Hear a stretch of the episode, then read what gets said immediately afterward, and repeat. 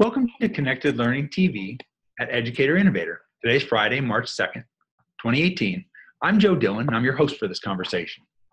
I'm a teacher consultant with the Denver Writing Project, and I teach English at Rangeview High School in Aurora, Colorado. I'm joined by a large panel here to discuss this month's marginal syllabus reading, which is titled The Stories They Tell Mainstream Media, Pedagogies of Healing, and Critical Mass Media. It was published in January 2017 in the Journal of English Education.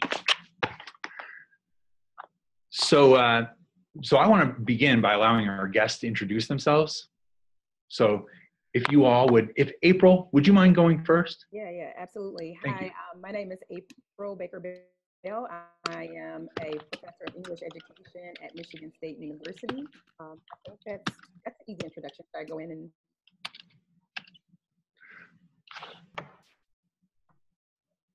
I think that's plenty. Okay. Raven? Yes. Hello, everyone. My name is Raven Jones Stanbrough. I'm a proud Detroit native and resident and an assistant professor of teacher education at Michigan State University.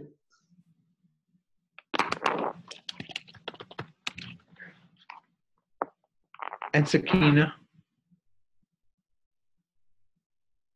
It's so fun and clunky that I'm calling on you all, but I think it's important to note that that the authors of the piece are introducing themselves first. So I think that's great. So Sakeena, you're you're the remaining author, and you're muted, which is fine.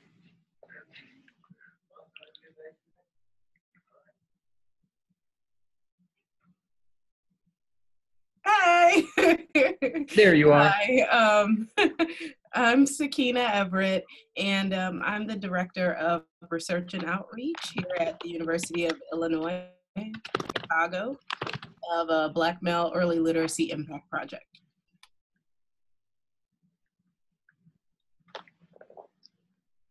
Welcome. And Cherise, uh, you're one of our readers this this month. Would you mind uh, introducing yourself? Sure. Hi, I'm Cherise McBride. I'm a doctoral student at the University of California, Berkeley, studying uh, language, literacy, and culture. And I also teach in our um, teacher education programs there in our Graduate School of Education. And hi, everybody. I'm Nicole Mirra. I'm an assistant professor of urban teacher education at Rutgers University uh, and a connected learning ambassador for the National Writing Project. Happy to be here. And my name is Remi Kalir. I'm an assistant professor of learning technologies at the University of Colorado in Denver and one of the co-organizers of the Marginal Syllabus Project. Terrific. So I sure appreciate you all introducing yourselves, and uh, that's the easiest way to make sure we get the introductions right. Um, anywho, the Marginal Syllabus Project is a project that convenes and sustains equity conversations in the margins of texts online using the digital annotation tool Hypothesis. We'll provide more details about the project in a bit, but I want to begin by asking the, our authors to uh, share background about this month's piece. Um, I'd love to hear anything you think readers might find interesting or anything you, you think is important to note about the context of the piece or or you know the, the maybe the work that went into writing the piece or the piece itself yeah, um, I'm just going to jump in and, and invite my co-authors to come right in. But I want to say that this uh, this piece um, it really started back in 2012 um, when Raven, Sakeena, and I were graduate students in Django Paris's class. And what was happening in the world at that time was Trayvon Martin. Um, what's which I'm sure you all know who Trayvon Martin is. If not, you can look him up.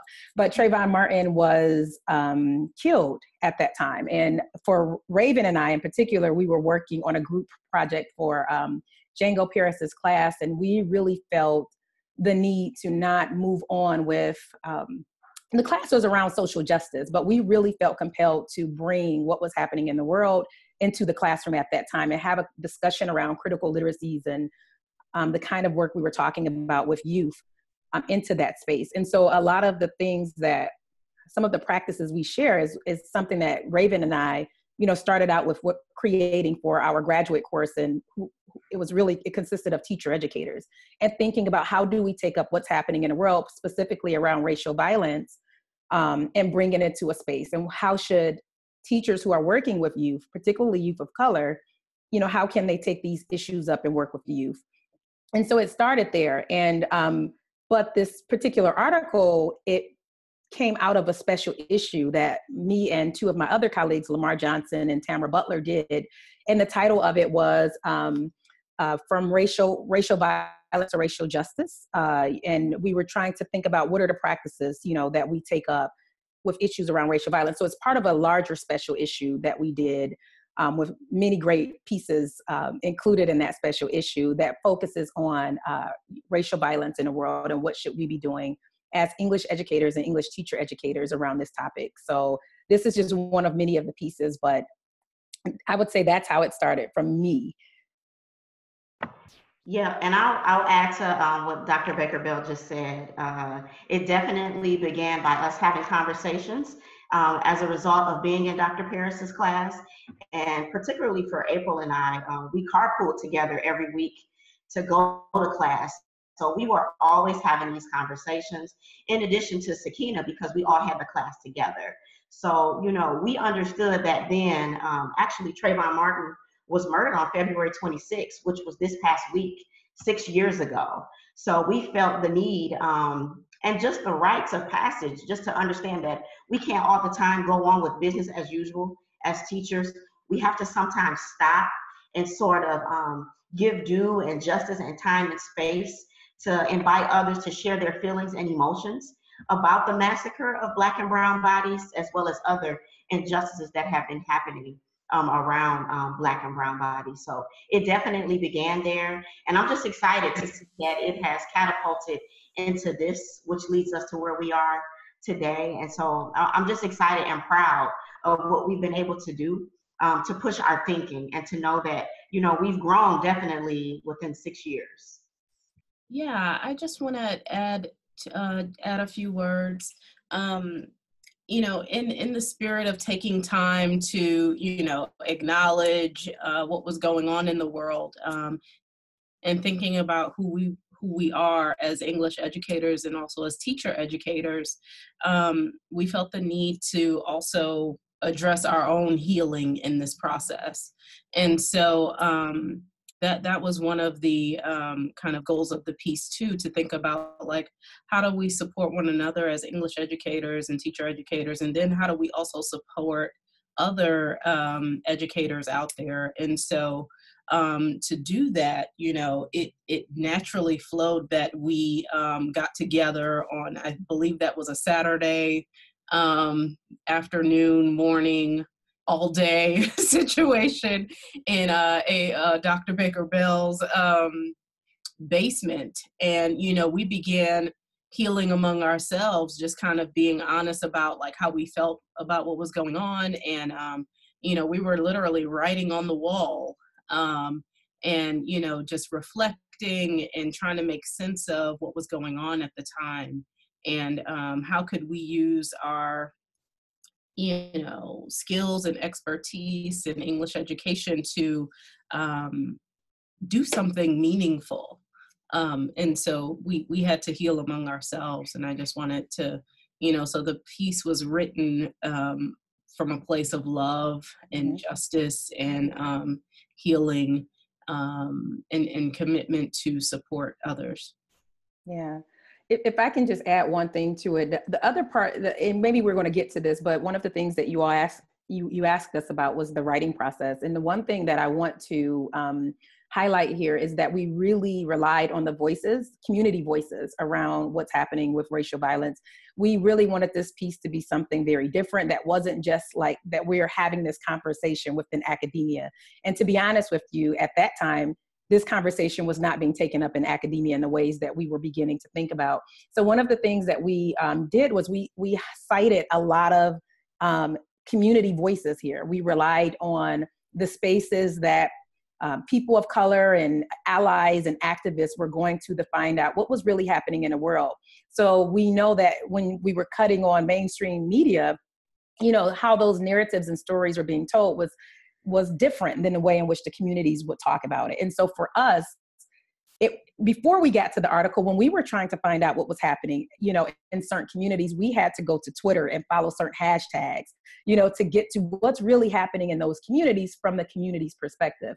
And so in writing this piece we really wanted it to represent um, how communities of color and allies are going to find out what's really happening. And so we wanted to make sure that we upheld those voices in this piece. And so even if you look at the citations many of them are non-academic you know citations there were blogs that we looked at to help us understand you know the patterns of racial violence that's happening in the media that we went to and said yeah this is right right? And these are the type of things we we know have been happening for some time. And so that's what you will see reflected in this piece. And really quickly, before we move forward, um, bringing it sort of back full circle, I just wanted to um, mention that um, in addition to the communities of color citations, we also had conversations around what our elders and our ancestors thought of this work. And so that's where the Malcolm X and the Bell Hooks citations came from, because as, as Black women scholars, we, we understand and we understood fully that, you know, there were some things happening back then that are very well connected to what's going on now in the struggle with Black and Brown communities. And so we wanted to sort of have all voices of all generations represented in the work. Mm-hmm.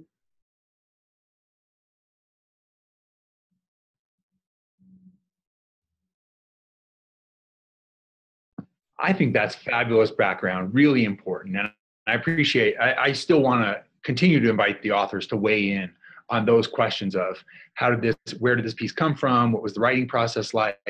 What I think, you know, I'd love it if we continued to, you know, remember things about the writing of this piece or what was important that happened in the carpool conversations or the basement meetings. I think your ability to provide insight into that is really awesome. Um, so great. In, in a moment, we'll transition to a conversation with about the reading. But first, I want to ask um, Remi to just talk a little bit about the marginal syllabus project to give context to the conversation we're about to have. Thanks, Joe. And, and again, I am so, um, I've been furiously taking notes um, as we've been having this conversation. And I, again, I'm so appreciative of our partner authors, April, Raven, and Sakeena. And, and as I introduce the marginal syllabus project, I hope to actually draw upon some of what you said because it speaks so well to the spirit of this effort, which is, which is now in its second year. And so as Joe mentioned briefly, the marginal syllabus convenes and sustains conversations with educators about issues of equity in teaching and learning and education. And the project embraces a very intentional political and technical double entendre. And from a political perspective, we of course agree with what Raven said. We can't go along with business as usual. And we can't have educators and teacher educators simply kind of do schooling as usual. And so we want to engage with experts, writers, and authors whose, whose scholarship whose scholarly expertise and perspective can help us to not go along with business as usual. And so that's a kind of marginal perspective that we want to bring always into the center of our reading process. And of course, from a technical perspective, these conversations occur online and they use an open source technology called Hypothesis that allows us to have conversations in the margins of an online text, hence the marginal syllabus. And we now are in our second, again, year of programming. And we have worked with, at this point, nearly two dozen partner authors, um, all types of texts. And this year, the marginal syllabus is hosted by the National Writing Project and concerns a theme of writing our civic futures, which of course really resonates with much of what we've read in this month's piece. And of course, this of course it just resonates so well. Sakeena a few minutes ago you mentioned the idea of, of literally writing on the walls as the three of you came together to yeah. write this piece. And the marginal syllabus wants to create a similar type of experience amongst readers and authors in a digital space where those folks who are reading your work can begin to have that conversation literally on the wall of your writing but it's in a digital space. And so i just am so um, again appreciative of again the kind of relying on the kind of community voices, April, that you mentioned. Raven, you also talked about kind of voices across generations. These are the kinds of practices that we hold dear in this project, bringing it then into digital spaces. And so again, we're just so pleased and thankful to have all of you as our partner authors this month. I could ramble on forever. I'm going to shut myself up, uh, but thank you again for working with us. Thanks, Remi, for that background. Now I think it's it's important, you know, now that we understand the context of the project and we understand that this is a pre-recorded webinar that will uh, be published as folks are reading the, the text online and having the opportunity, uh, readers will have the opportunity to engage with each, with each other in the margins of this text. And so I think it's, um, it's you know timely to invite Cherise and Nicole to just raise any questions they had about the about the piece, any reactions they had, any noticings. So kind of an open-ended conversation about what you took away from the piece or what you're wondering about it.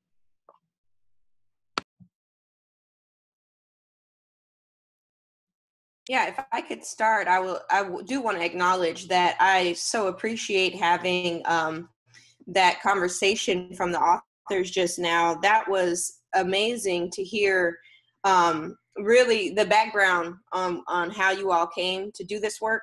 And it brings me to think about um, the AERA Div K chat that we just had this week, where we were talking about activist scholarship.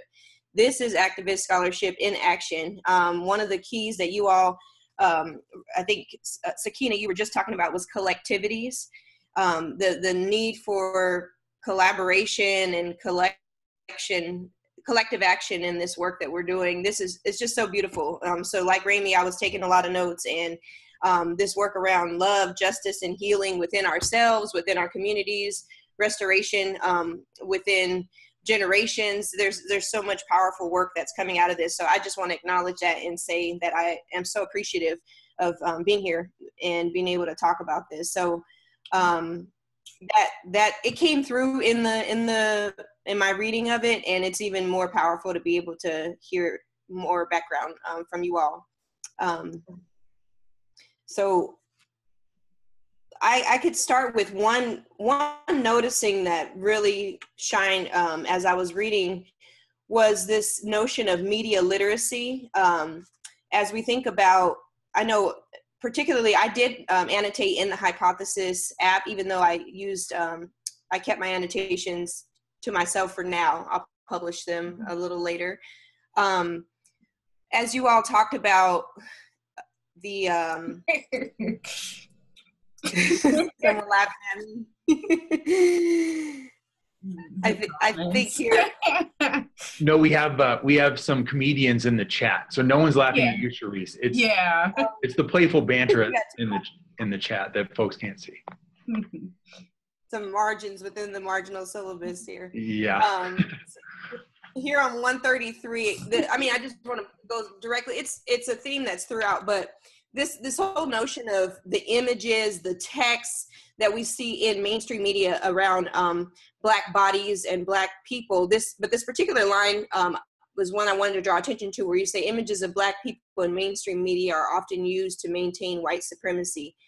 I thought that that line really hit the nail on the head. Where, as you um, draw this very pointed analysis of how um, it's so important for us as teachers, as teacher educators, to think about media literacy, and it um, you kind of it, it made me think about some of the work that um, Tessa Jolls and the Center for Media Literacy folks um, have kind of distilled to these five questions of what what's happening in any text that you look at. Um, and you know who created this message and the understanding that there is a, always a um, power and profit behind media messages. Um, but you named it right here that images are, are often used to maintain white supremacy. And so, as we think about uh, training our teacher educators, training our students to be able to trace those elements of profit and power within any images that go forward, this is, um, I, I thought it was so it was such a great example for for us to be able to use in in some of our programs to um, sort of think about what this has looked like. In um, you had you had such great examples throughout the whole piece um, of what this has looked like over the past you know you could name it but you had the examples from the next five years uh, from the past five years. Yeah uh, if i could speak to that a bit um where that came from because there's a lot out about critical media literacy and I think what we were thinking about was critical media literacy in these specific times. And it was kind of difficult to find things that specifically spoke about that, right? Specifically from an academic standpoint. So um, we relied on Bell Hooks's work, right? In Black Looks, there's an introduction chapter, and she talks really about the history of, you know, how the representation of Black bodies in media or in general like if you open up magazines you know you look at these type of representations it's used to maintain white supremacy and so in thinking about how this piece came together we had to bring together bell hooks's perspective with what's out there like ernest morrell's work around critical media literacy to kind of put forth this analysis but it also helped that we were able to find um, I think it's Maisha Johnson's work, where she just really laid it out in her uh, Everyday Feminism blog about what this looks like. And I really felt that her piece really represented that community perspective because although Bell Hooks is talking about it, um, I think about the type of media literacies that my parents have, right, or my grandmother had, and you know, these were the perspectives that are always known through the community, right? That as Black people, we're not represented right, or as Brown people, we're not represented right, and also um, not relying on the news. You rely on the news only so much, right, and, and particularly in a Black community. Um, but there's a different perspective or kind of a counter story to what's represented in the news media. And I feel thinking from those pers- perspectives, Bell Hooks said one thing, Ernest Morrell is saying another thing. You had Maisha Johnson, and then we had our own um, literacies, you know, our own media literacies that comes from our families and the communities that we represent that helped us really to offer this analysis for teachers and students, which we think that students also come with these kind of literacies already. I think in classrooms, it's about providing them the space to have that conversation. Right, right. Absolutely. And if, if I could just add, um, Cherise, I appreciate you for pointing out that there's always a profit and power behind messages. That's absolutely right. And so for the three of us, we've always been very, very intentional about the merging of our professional and our personal lives. Yeah. So just heard Dr. Baker Bell speak to um, her the family literacies that she's been able to enact since she was a young person, and that's not by happenstance. We understand that we have to draw on what our parents and what our parents' parents taught them, so that we aren't um, repeating these sort of um, just discriminatory acts as we rear and bring up other young people and students and even our own children. So this is very personal. It's very personal as well as professional. Yeah, the internalization, Raven, of those images, because we know that we can internalize these representations, you know, that are put out there about our bodies in terms of who we are. And so definitely, Correct. you know, using those literacies to prevent that from happening. Right, exactly.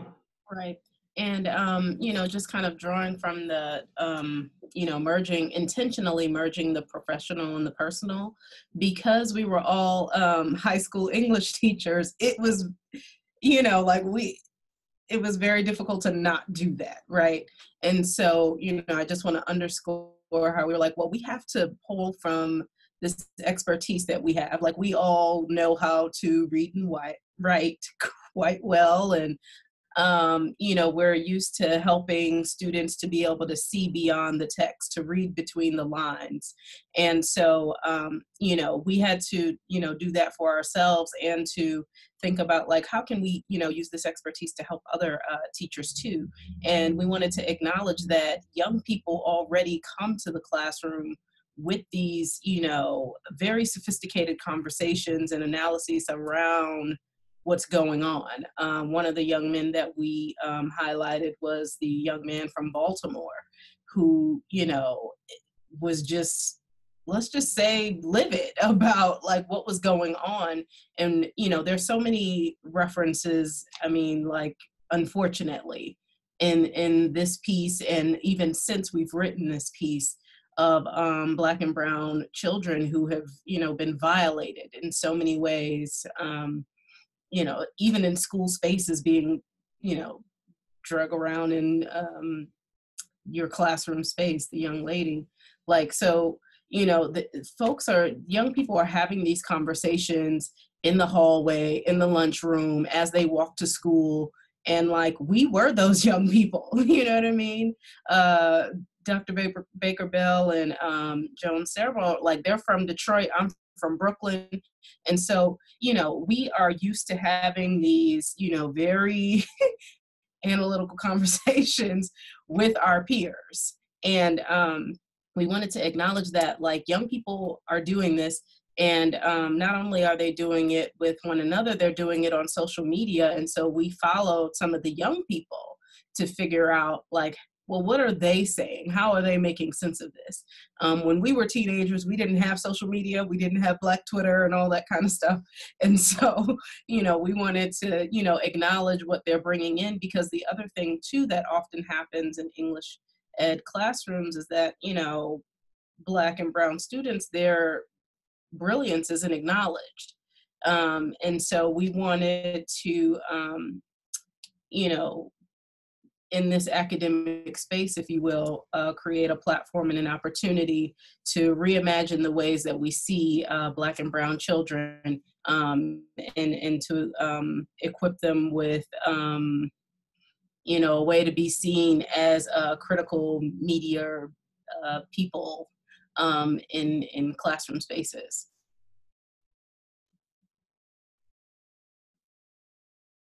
I just wanted to, to jump in. Uh, also wanted to, first of all, uh, give my appreciation and love for being here uh, this morning with all of you. I'm, I'm part of all of your academic fan clubs.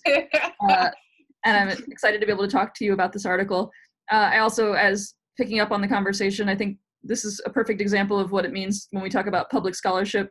Uh, public scholarship doesn't just mean putting our work out uh, as it's written academically with the academic jargon into the public. It's about transforming what scholarship itself can include, that the voices of elders, the voices of our communities should be considered uh, relevant and rigorous data for scholarship, not just stuff we find from um, other texts. So I appreciate the kind of real public scholarship that's happening here. Um, so thank you for that. There are two questions that I, I, have been thinking about, and we can take up whichever one the group feels they want to. My first question was kind of about, um, I found myself thinking about that phrase of mainstream media a lot that kind of starts from the very beginning of the piece. And I said to myself, what do I, what do we assume right now mainstream media is? I mean, I think a lot about, you know, kind of traditional forms, a lot of the examples that you mentioned of times that white supremacy has been invoked has been on cable news networks, uh, TV news, newspapers, those kinds of things. Uh, but I also think about, I think I would have thought at this point, yeah, I, I almost think that places like Facebook and Twitter, I would kind of consider them mainstream media at this point in some ways. Mm. But then there's Black Twitter. And so I think there's ways that people from minoritized communities are taking up spaces and and uh, hacking them and reworking them to their own purposes to find solidarity. I think there's something really exciting about that. But also the fact that Twitter can be doing the exact things and supporting white supremacy at the same time that it's opening up these spaces for uh, like alternative conversations. So I'm really curious about kind of how you're thinking about media and are we at a point where we need to even move outside of these corporate controlled social media spaces? I know there's young people now creating their own apps, creating their own um, forms of media to kind of get past this idea of having to communicate on these tools that often support white supremacy. So I think that's a whole conversation that I'm really interested in. And then the other conversation as well is at the end of your article, which is really powerful on page 148, where you talk about uh, what teachers, the work that teachers need to do and the political stance we need to start thinking of, which I think could be a whole other article. Uh, you, you say in teaching toward racial justice, educators must also become comfortable with being uncomfortable and vulnerable when engaging in conversations about racial injustice. Even the most well intentioned educators avoid this topic in their classrooms for fear of misspeaking, sounding racist, not having answers, or causing more harm than help. And I thought that was really important. And I thought that uh, if we don't think about the political stance that we need to have as educators, there's an assumption here of who you need to be to be an educator willing to engage with these issues because education itself can support and propagate white supremacy. It already does. We'll talk about this, right? right? Like I'm doing this every day. Um, and so what it means to, to help, and now that I'm in a, a situation of training pre-service teachers, what does it mean to get people into the classroom that I feel comfortable being in front of students who are going to be mm. willing to, to make, willing to, to take this leap and be uncomfortable and examine their own power and privilege. I think both of these are really uh, things that I keep thinking about after I've read. So I'm curious, you know, where you want to take that conversation. Yeah. Um, I think about the the last question that you just put out because it comes up a lot, and I presented um, at LRA um, just this past December on on this particular piece, and one of the questions that came up for me was, um, you know, what how, how, should we prepare, you know, teachers to particularly because if we think about the teaching force is predominantly white, you know, middle class teachers going into the classroom, how can we prepare them to take this up? And I think um, here is where I think about something that Bettina Love talks about in terms of, you know, allies, you know, and people say that they're allies, but we we rely on the work of like we wrote this piece, you know, as a woman of black women wrote this piece because it speaks from our experience. But in terms of how pre-service teachers should take take this up or how English educators who consider themselves allies should take it up. It's we need that help in terms of thinking about what what that should look like, right? And I think about what uh, Bettina Love says. It's we don't need just allies; we need co-conspirators. And I think about what that co-conspirator um, mm-hmm. might mean, and it means that like we need to be not only us thinking about this conversation, but how can we think about this together in terms of how we prepare um, pre-service teachers because we put out you know um, this piece which was very personal.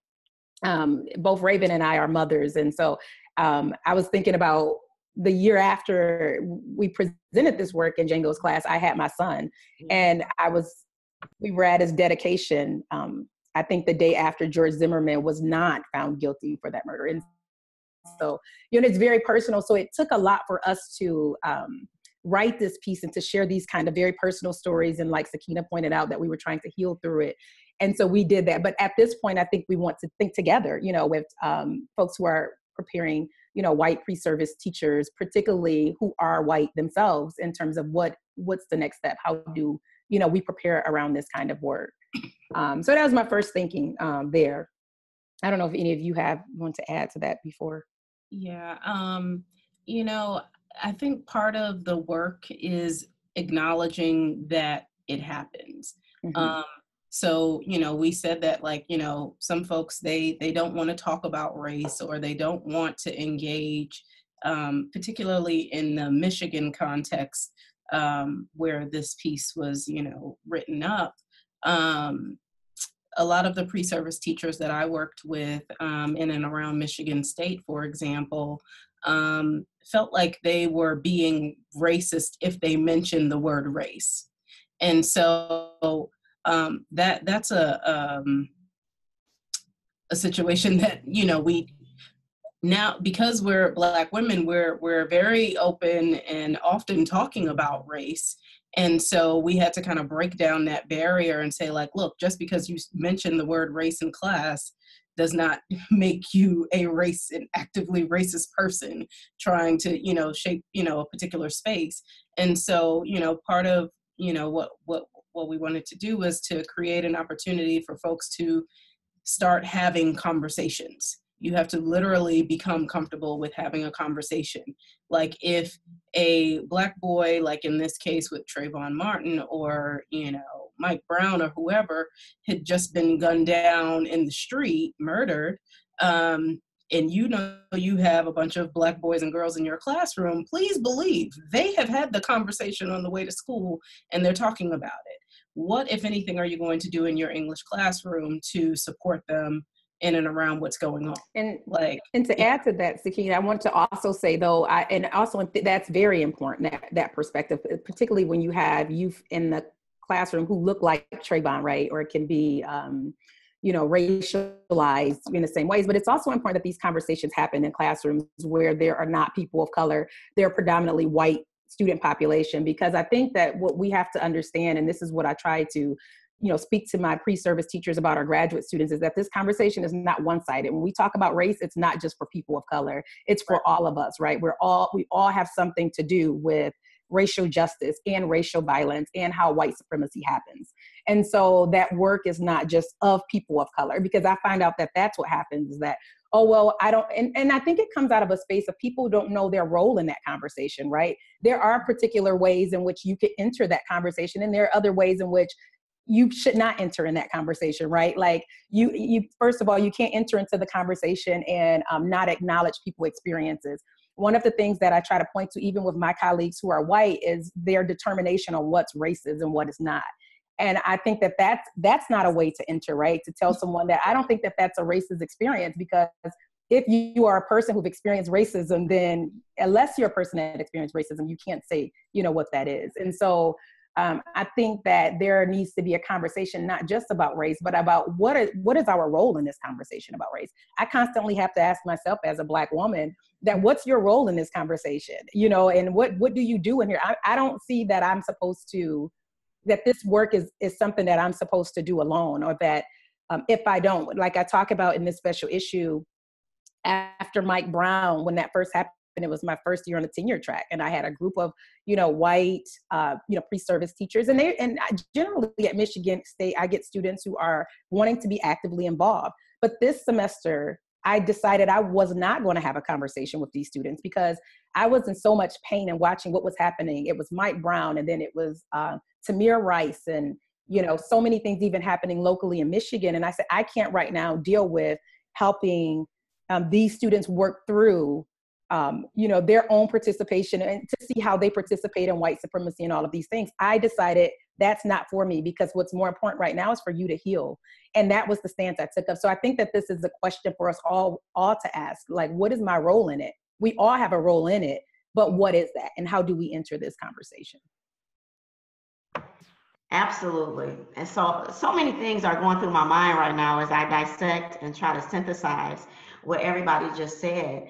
But I think that um, the ways in which the three of us tried to take up these notions and these tenets was by creating the lesson plans that we offered in the back of the article. And for me, that was sort of my first time um, pushing, you know, or working collaboratively, collaboratively to push our thinking so that we aren't just putting out a piece that is sort of saying some things, but not specifically saying some things. Or here is some ways that you can take this up in your classroom on Monday morning. You know what I'm saying? So I think in addition to the conversations, in addition to the allyship, we have to understand that we need some practical knowledge to pass on to our colleagues, to our racist friends and mothers and all kind of folks who come to Thanksgiving dinner. You know what I mean? Like we aren't the group of women, black women you want to be around and you say things like, "Oh, I I can't be racist because I have black friends." No, honey, we are going to challenge that and encourage you to to check yourself because we have to present ourselves and be fully present all the time when we're standing not only in front of our children but in front of our students. So if we aren't taking up the positions and understandings that you know it's not about us it's about the future it's about future generations then we should not be teaching. And that's that's just real talk. And i think we all understand that fully. And so that goes back to the merging of the personal and the professional. And um, to get at the first question you asked um, dr Mirra about um, the spaces and the twitter in terms of white supremacy one of the lesson plans that we offered up was just questioning those spaces. What can you do to protest and to dismantle these spaces that, you know, put forth that that racist propaganda? So, you know, there are some specific ways that we can continue to do that, but acknowledging it, as we all mentioned before, is, is a good start. And then once we acknowledge it, how can we specifically draw that out? Yeah, I thought that was so powerful, both the lesson plans and the um, the idea of, of not only making a claim that teachers need to care about this, but that this is the core of what disciplinary literacy instruction is about, that this is our job as English teachers, all of us, not putting the burden on communities of color to have to explain this to everyone else, or right. this is some kind of separate agenda from what literacy is. If we hmm. think the literacy is reading the word in the world, this is our core job as English teachers is to be doing the very things that you're outlining in these lesson plans is about looking not only at traditional canonical texts uh, outside of, you know, a vacuum of time and space, but actually engaging with uh, the forms of literacy that people are using right now and the political and social ends that they're being used for. So I really appreciated uh, putting those lesson plans in there and reminding us that this is the work of literacy. If you are an English teacher, this is your work. This is this is what we are. This is what we've signed up to do, uh, and that we don't we don't get the we don't get the choice, or it shouldn't be a choice. It's a it's a abnegation of our personal and professional responsibilities if we say that being an English teacher means that I don't need to engage with this, that's the core of what we should be doing, which I think is really right. powerful. Because I mean, you can take what we put forth here, and you could look at the text that you're, uh, you know, presenting in your classrooms, and it's still upholding, you know, the same type of, you know, white supremacist agenda that we talk about in this piece.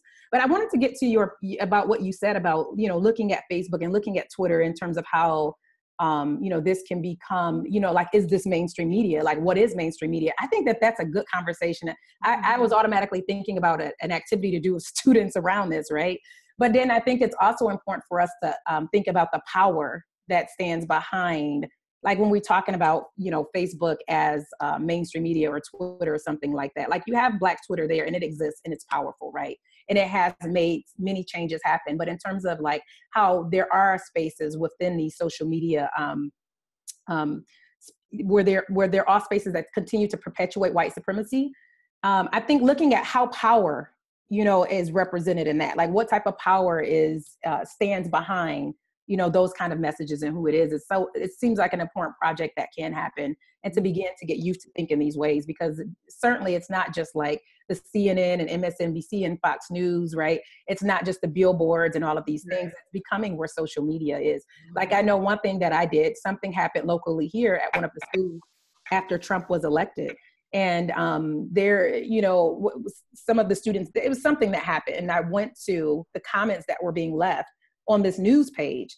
And one of um, the people were saying that was great. Someone said that was great that the students um, did this. And what the students did, what I think they they were antagonizing the students of color in the school. And I followed that person's um, Facebook page to see, you know, the type of things that they were looking into. And oh my God, you know, the type of news to- news stories that they were following and things like that, which perpetuated white supremacy, was really interesting to me. Mm. And that's the exact opposite types of images and news that you would see on maybe my uh, Facebook and Twitter, and also some of the youth that we were following, and some of the other folks that I follow. So I think those type of analyses are also important um, in thinking about this. But yeah.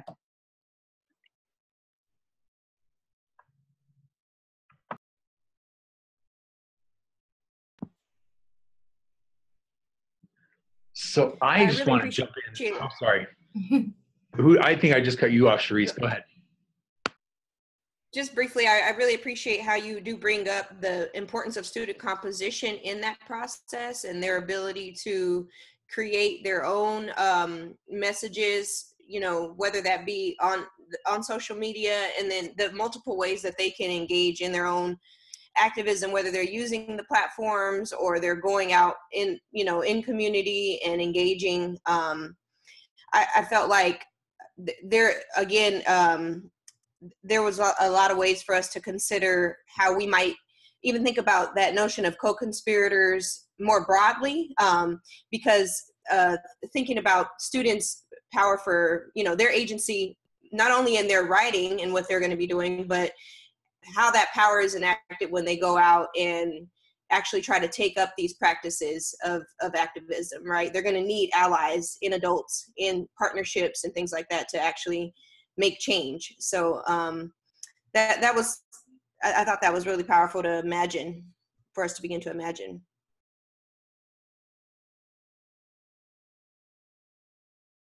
And I think the next level of analysis I've been thinking about now, like, so there's the mainstream media uh, that are putting out these this ideology. Now we've got young people speaking back to it, but we're getting to a place where even that requires deep political analysis. Like we're thinking about why the young people in in Parkland who are raising their voices which is great and amazing in the wake of what's gone gone down there. But why is it that you know young people that have been part of the Black Lives That's Matter movement right. have been also speaking back to media portrayals for years, and, and that doesn't get the violence. same national kind of yeah the same national kind of like getting behind them. And I think there's issues there that to be discussed. And I think people start to get a little um, you know, like sour grapes, like, oh, why do you even have to bring that up? Why can't we just be happy that young people are speaking back? Which is important, but again, we can't. Again, if we if we make it a part of our discipline that our job is to critically analyze, right. you know, every single time, like no matter who's speaking, we're looking at the the forces, the social forces of uh, hegemony that are acting upon, like who even gets listened to and why, what youth get to speak and what youth don't get to speak back, and what do we find acceptable as a society. I think having these skills of critical media literacy looking at the media and then the responses to it I think is is it, it's a conversation that that then builds on itself, and the students get these skills of analysis of looking at every every utterance. I'm always looking at trying to look for all perspectives and look at the the messages behind the message and whose power and privilege is being used at any given point. I think that's important. We should want our students to have that that that, that sense of that um, that skill. Yeah, I mean that's a skill that that they need for the the right now, right? It's not anything that we want to wait for this Parkland, you know, whatever happens there and to come back around and say, remember when this thing was going on? It's so important for students to have these skills and actively use them as the world is happening right now. And so, and also getting across that it's not it's not to take away from anything from Parkland. We can both you know recognize that those students involved in in this parkland um, you know um, unfortunate situation, but the activist work that they are doing is very important and acknowledge that, but at the same time offer a an analysis of what's happening and whose voices you know can um, who which which type of people can be activists right? Who can be activists and how is that okay? I think that that is imp- it's, it's so important for us to talk about these things um, right now because there are so many voices that have been left left behind and have you know argued about the same thing and the shootings like in Chicago, if we think about, for example, there are so many activists on the ground having these conversations, but are ignored um, by, if we want to think about mainstream media.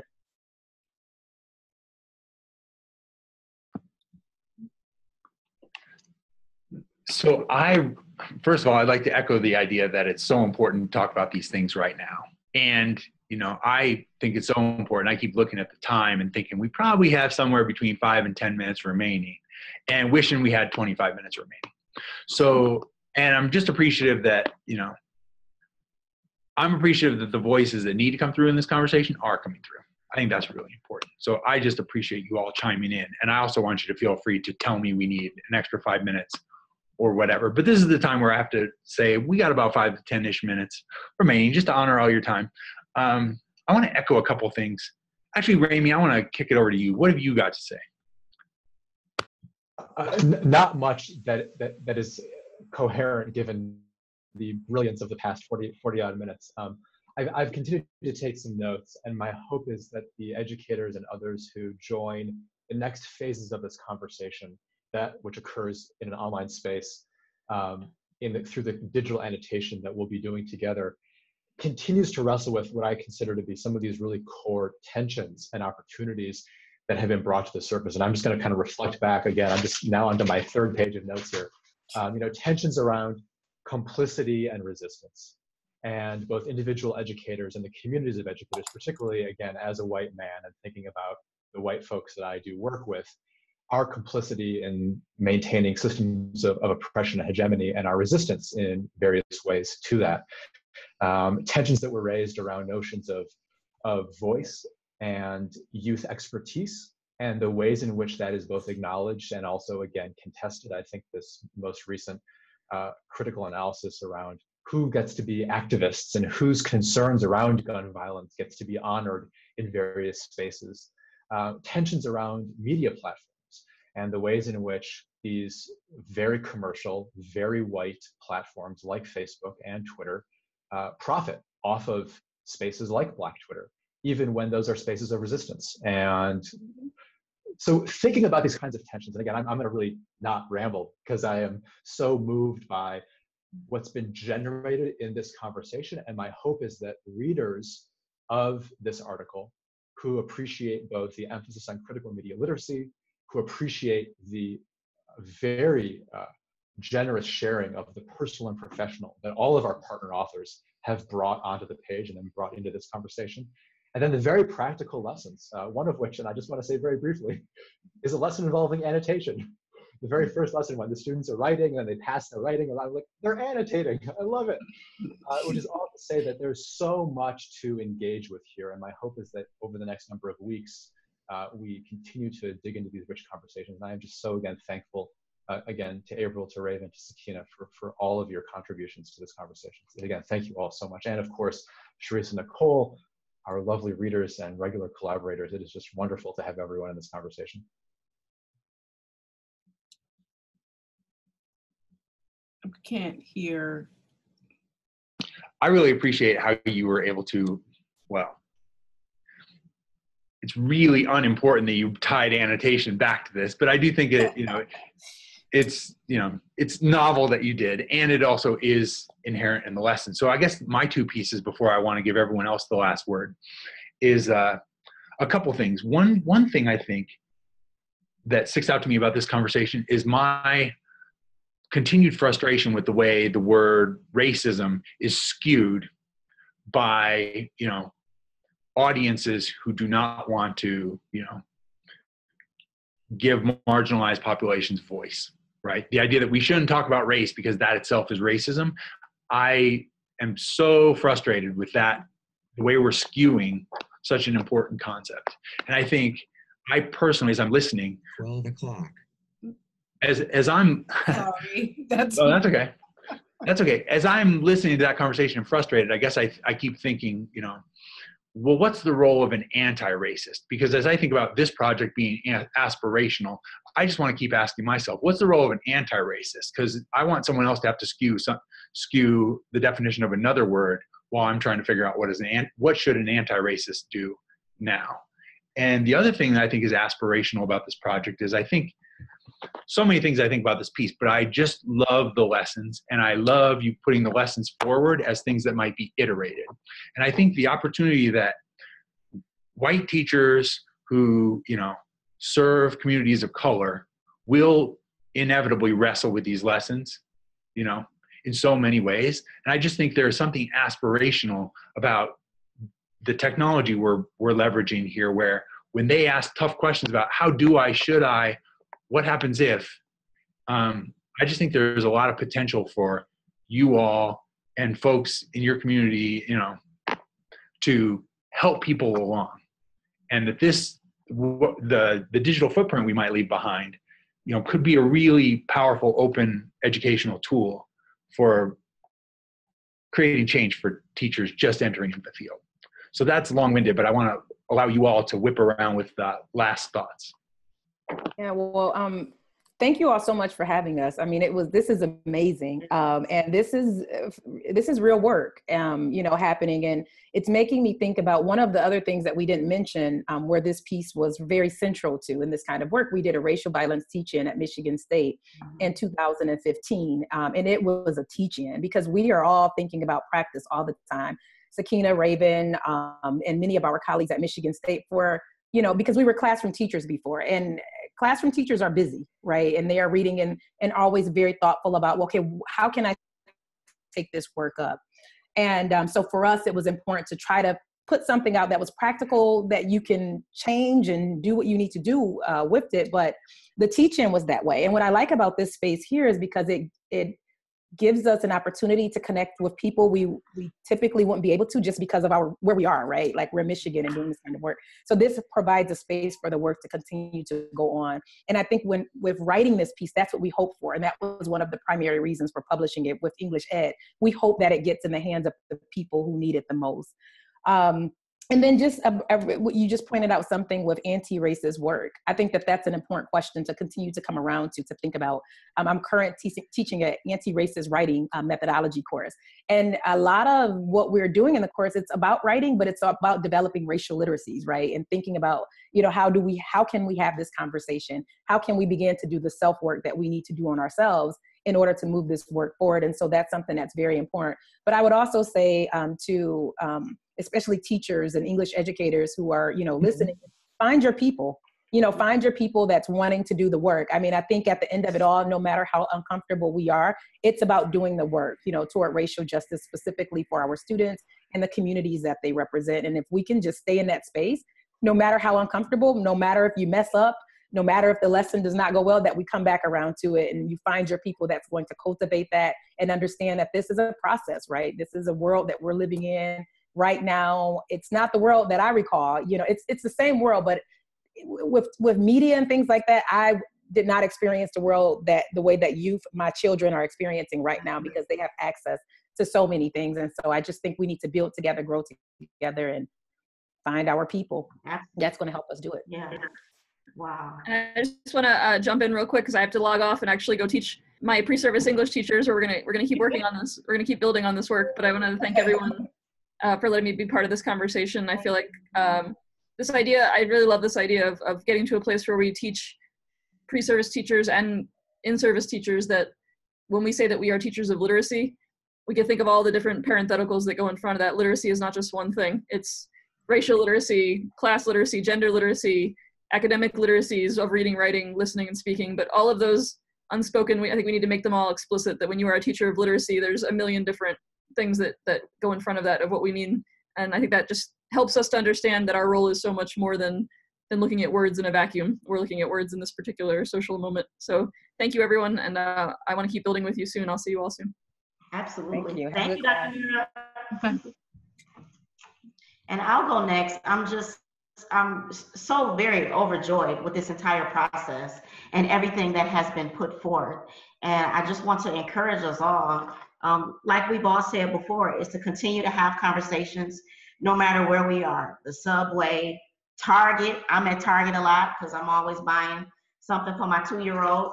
Uh, but you know, we just we have ample opportunities to amplify and affirm the voices and experiences of Black and Brown bodies. And so, if we're not doing that, again, we need to ask ourselves, why are we here? Why are we in existence? Um, I often think about, again, going back to my two-year-old. Her name is Zuri Hudson. And each and every day before we leave the house, she's always asking me and her father, what's next? What's next? What are we going to do next? And so sometimes I think we need to go back to those young people, even even younger than the, the, the voices and experiences of the folks that we're teaching in our classrooms. We got elementary and pre-elementary um, early childhood students who are able and wanting to know more about the world around them about injustices. So we have to figure that out to make sure that we are understanding that we have a larger audience to address. Um, and then lastly, uh, I, I'm noticing that the work that I'm doing and the teaching that I'm doing at MSU and with family literacy is involving more parental voice. Sometimes I think that that's a little bit absent in terms of academia work.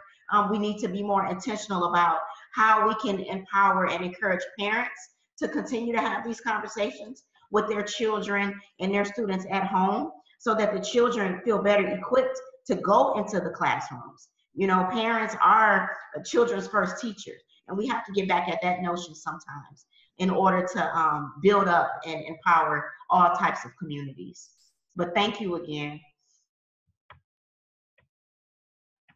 Yeah, thank you for this opportunity to um, be able to, you know, kind of reflect on and and um, our experiences and our writing and um, all that went into it. And um, you know, I just have warm, fuzzy feelings just thinking about, you know, where we were six years ago and um, you know the things that were on our minds as educators doc students and you know fast forward six years and where we are now and and just how much has been accomplished and um, how much more needs to be done.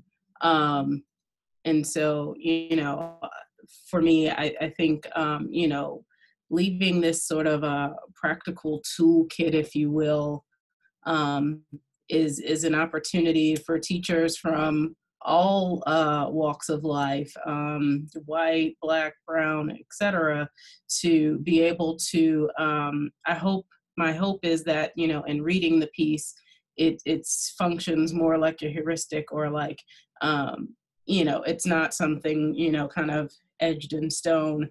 It's um, you know, I hope that people will read it and be inspired and say like oh okay that's what they did. That makes sense in their particular context. My context functions in this particular way but here are the things that i can take from what they did um, given the students that i'm working with given who i am and you know all the while recognizing that teaching is a political act.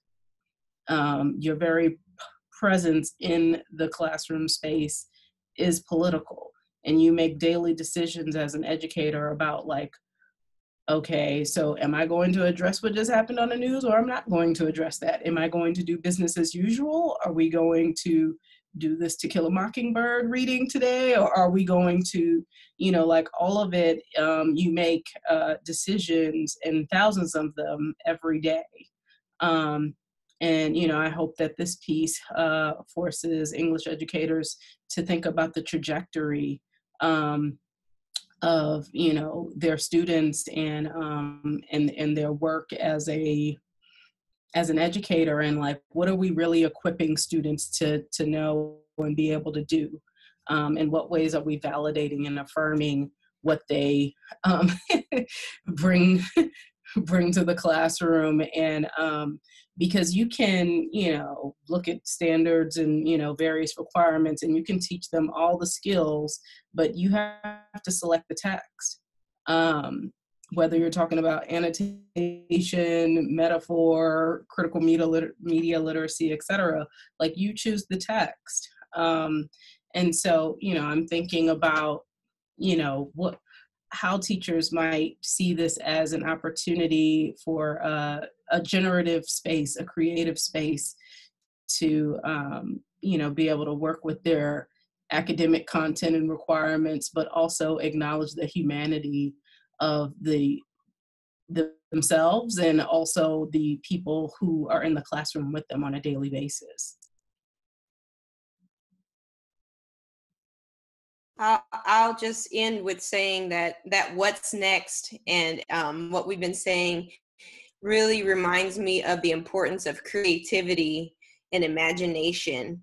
We are naturally uh, creative and we imagine. Earlier, um, you, Raven, you were saying thinking about children and where their imaginations go where where are we going you know? Yeah. and i think that um, as teachers we have a responsibility as as educators we have responsibility to cultivate our um, students imaginations. I think um, we all have we've been seeing the appeal and the necessity of imagination with um, our this cultural moment we're experiencing with wakanda and um, black panther as folks have just rallied and said, let's let's imagine, you know, what the what what could be. And so I think the digital uh, space affords a kind of that kind of space for creativity and imagination for students to create their own um, texts and their own, um, you know, um,